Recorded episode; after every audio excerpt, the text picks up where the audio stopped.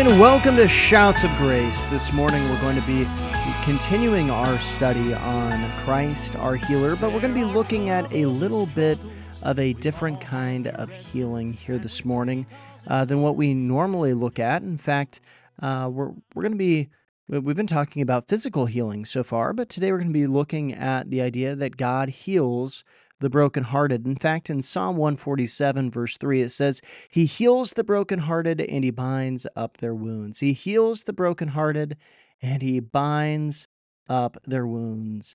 You know, perhaps today you're listening uh, this morning and you're just sitting there and you're going, you know, um, I, I might not have a physical illness. I might not be uh, sick. I might not have a disease, but you know, I really do have a broken heart. Something has uh, been going on in my life that it's, uh, you know, it's just broke my heart, you know, whatever it might be, whether it's a, a loved one that has recently passed away, whether uh, it, it is somebody who you love dearly who has walked away from the Lord. Maybe you've gotten uh, news that you uh, just can't bear to live with, but God heals the brokenhearted.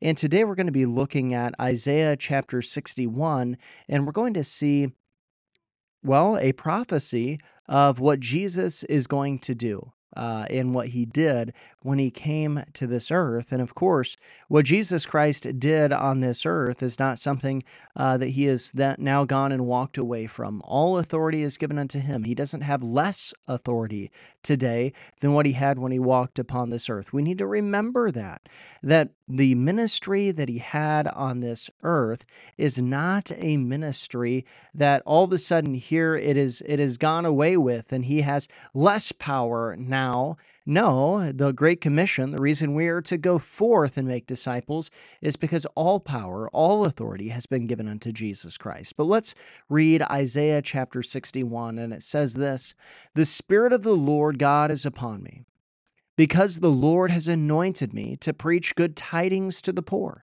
He has sent me to heal the brokenhearted, to proclaim liberty to the captives, and the opening of the prison to those who are bound, to proclaim the acceptable year of the Lord and the day of vengeance of our God, to comfort all who mourn, to console those who mourn in Zion, to give uh, to give them beauty for ashes, the oil for mourning, the garment of praise for the spirit of heaviness, that they may be called trees of righteousness, the planting of the Lord, that he may be glorified, and that they shall rebuild the old ruins. They shall raise up the former desolations. They shall repair the ruined cities, the desolations of many generations. Strangers shall stand and feed your flocks, and the sons of the foreigner shall be your plowmen and your vine dressers, but you shall shall be named the priests of the Lord. They shall call you the servants of our God. You shall eat the riches of the Gentiles, in their glory you shall boast. Instead of your shame, you shall have double honor and instead of confusion, they shall rejoice in uh, their portion. Therefore, their land they shall possess double. Everlasting joy shall be theirs. For I, the Lord, love justice. I hate robbery for burnt offering. I will direct their work in truth and will make with them an everlasting covenant. Their descendants shall be known among the Gentiles, and their offspring among the peoples. All, the, all who see them shall acknowledge them, that they are the posterity whom the Lord has blessed. I will greatly rejoice in the Lord. My soul shall be joyful in my God, for he has clothed me with the garments of salvation. He has covered me with a robe of righteousness, as a bridegroom decks himself with ornaments, and as a bride adorns herself with jewels. For as the earth brings forth its bud, as the garden causes the things that are sown in it to spring forth. So the Lord God will cause righteousness and praise to spring forth before all the nations. Wow, what a powerful chapter of scripture here uh, that we see in Isaiah chapter 61. But I want us to specifically note there the beginning of this. The Spirit of the Lord God is upon me because the Lord has anointed me to preach the tiding, good tidings to the poor. He has sent me to heal the brokenhearted, to proclaim liberty to the captives, and the opening of the prison to those who are bound, to proclaim the acceptable year of the Lord and the day of vengeance of our God, to come comfort all who mourn, and to console those who mourn in Zion, to give them beauty for ashes, the oil of joy for mourning, the garment of praise for the spirit of heaviness, that they may be called trees of righteousness, the planting of the Lord, that he may be glorified. Now we see here this concept that Jesus Christ, and this is who it's prophesying of, is that it's Jesus Christ, and he's going to go and he's going to preach specific things. He's going to do specific things. And of course, one of the specific things that he's going to go and do is that he is going to heal the brokenhearted. He's going to heal the brokenhearted. It, it also goes and says that he's going to go and comfort all who mourn. It also says that he's going to give them beauty for ashes, and he's going to go and uh, give the oil of joy for mourning, and the garment of praise for the spirit of heaviness. And uh, we, we see this here. This is a, a, really a theme that is repeated several, several times that is really centered around this concept that he is going to heal the brokenhearted. He is going to heal the brokenhearted, which, once again, like I said, it says it in Psalm 147, verse 3. He heals the brokenhearted and binds up their wounds. And when we look at this, this is an incredible promise for us because we all go through heartbreak in this sin cursed world. That's the reality of it.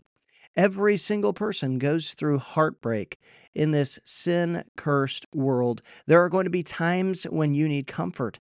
There are going to be times when you just need the healing on the inside that only God can give, that only God can bring. And fortunately for us, God has promised that He will bring this.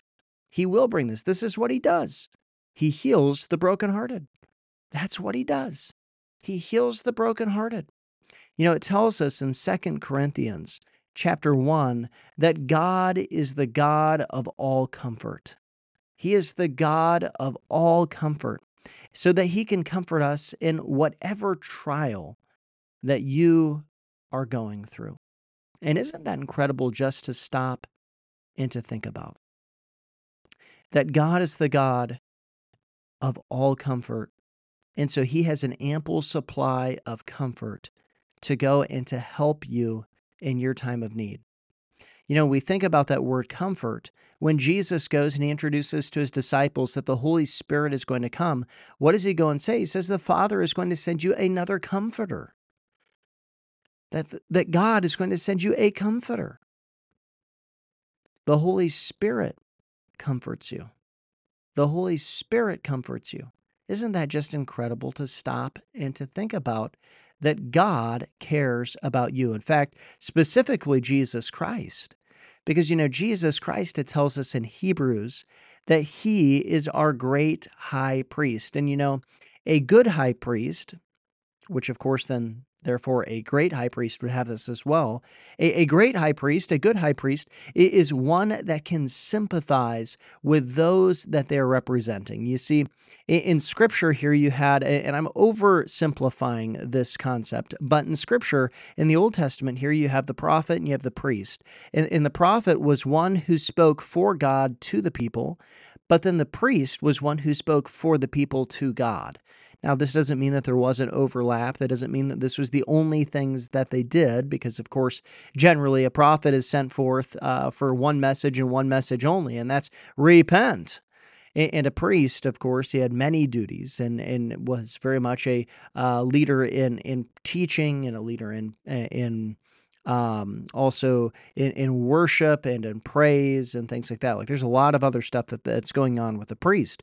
But the general to simplify it as simply as you can and to, to boil it down to one concept.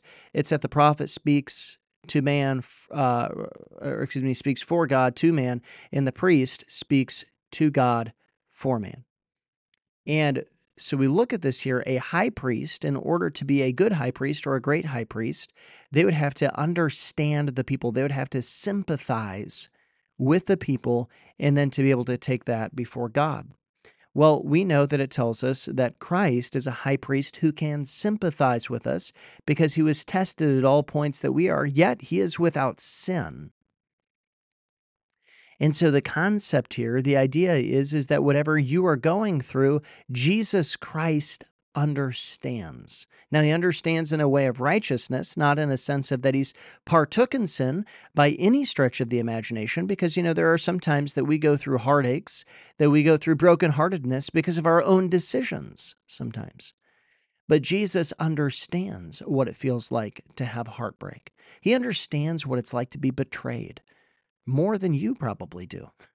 You probably haven't had somebody sell you for 30 pieces of silver, literally to your death, who you've gone and invested in and spent every day with for the last three years. Probably haven't had that.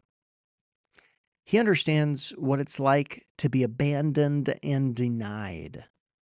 He understands that. Have you been abandoned or denied in your life by those around you? Have you been betrayed by those that you love most and those whom you have let into your, your, your inner close circle of people. Well, Jesus understands. He's been there, He's done that. He's been publicly criticized, He's been privately criticized. He's had all these things happen to him, and he can sympathize with you and Greater than that, He can comfort you and He can heal your broken heart.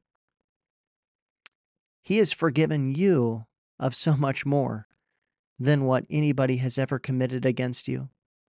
He can go in, and because of that, because He is led in forgiveness, He can go and He can heal your broken heart.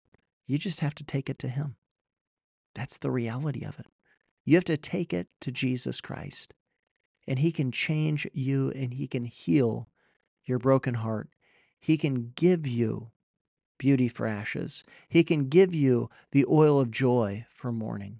He can give you the garment of praise for the spirit of heaviness. He can do all of that.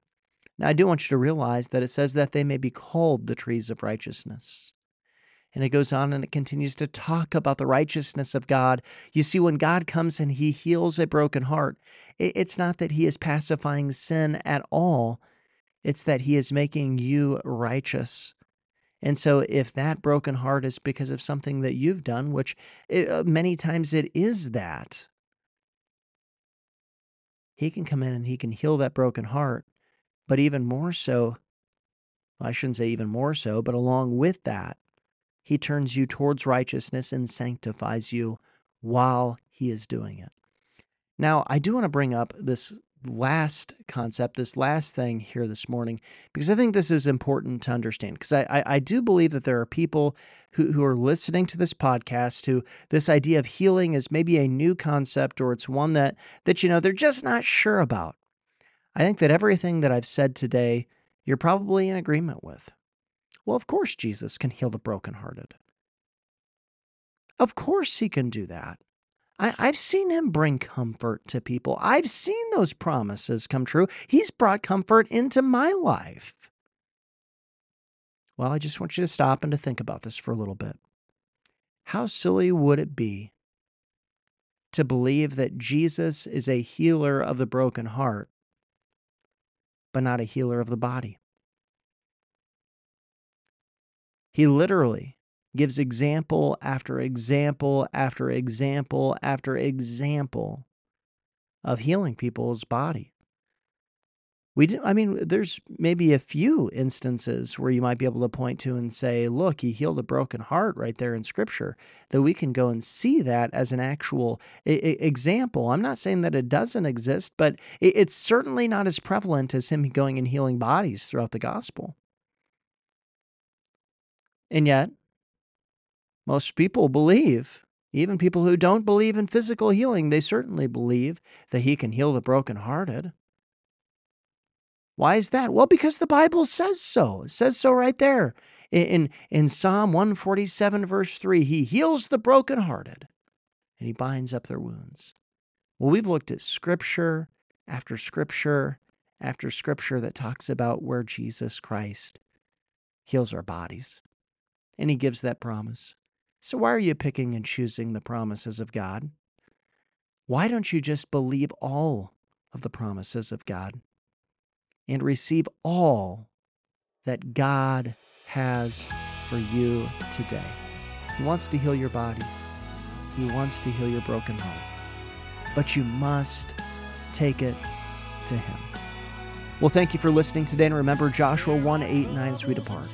This book of the law shall not depart from your mouth, but you shall meditate in it day and night, that you may be able to observe to do according to all that is written in it. For then you will make your way prosperous, and then you will have good success. Have I not commanded you? Be strong and of good courage. Do not be afraid nor be dismayed, for the Lord your God is with you wherever you go. Nothing we can't overcome so that war you've been fighting will end